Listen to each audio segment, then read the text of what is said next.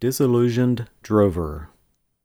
The Bible says in John chapter 15, verse 12, "This is my commandment, that ye love one another, as I have loved you."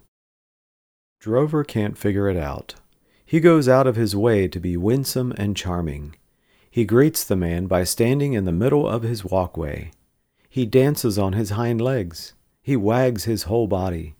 He pants as loudly as possible. He sloppily licks the man's hand at every opportunity, communicating his supreme devotion.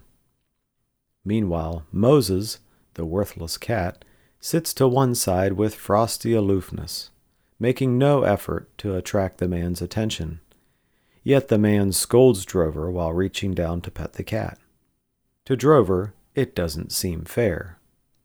Men and dogs don't think the same, or do they?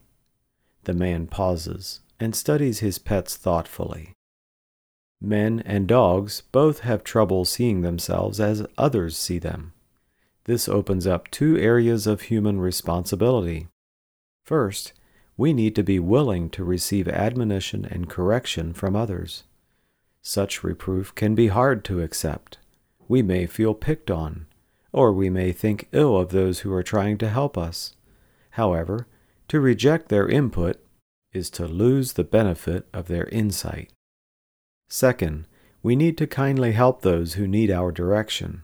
It takes humility, courage, and a caring heart to share a concern with a brother about a need in his personal life. Clueless, Drover bumbles his way through life without the capacity to understand his own needs. We may not do much better without the input of fellow travelers on the road to eternity.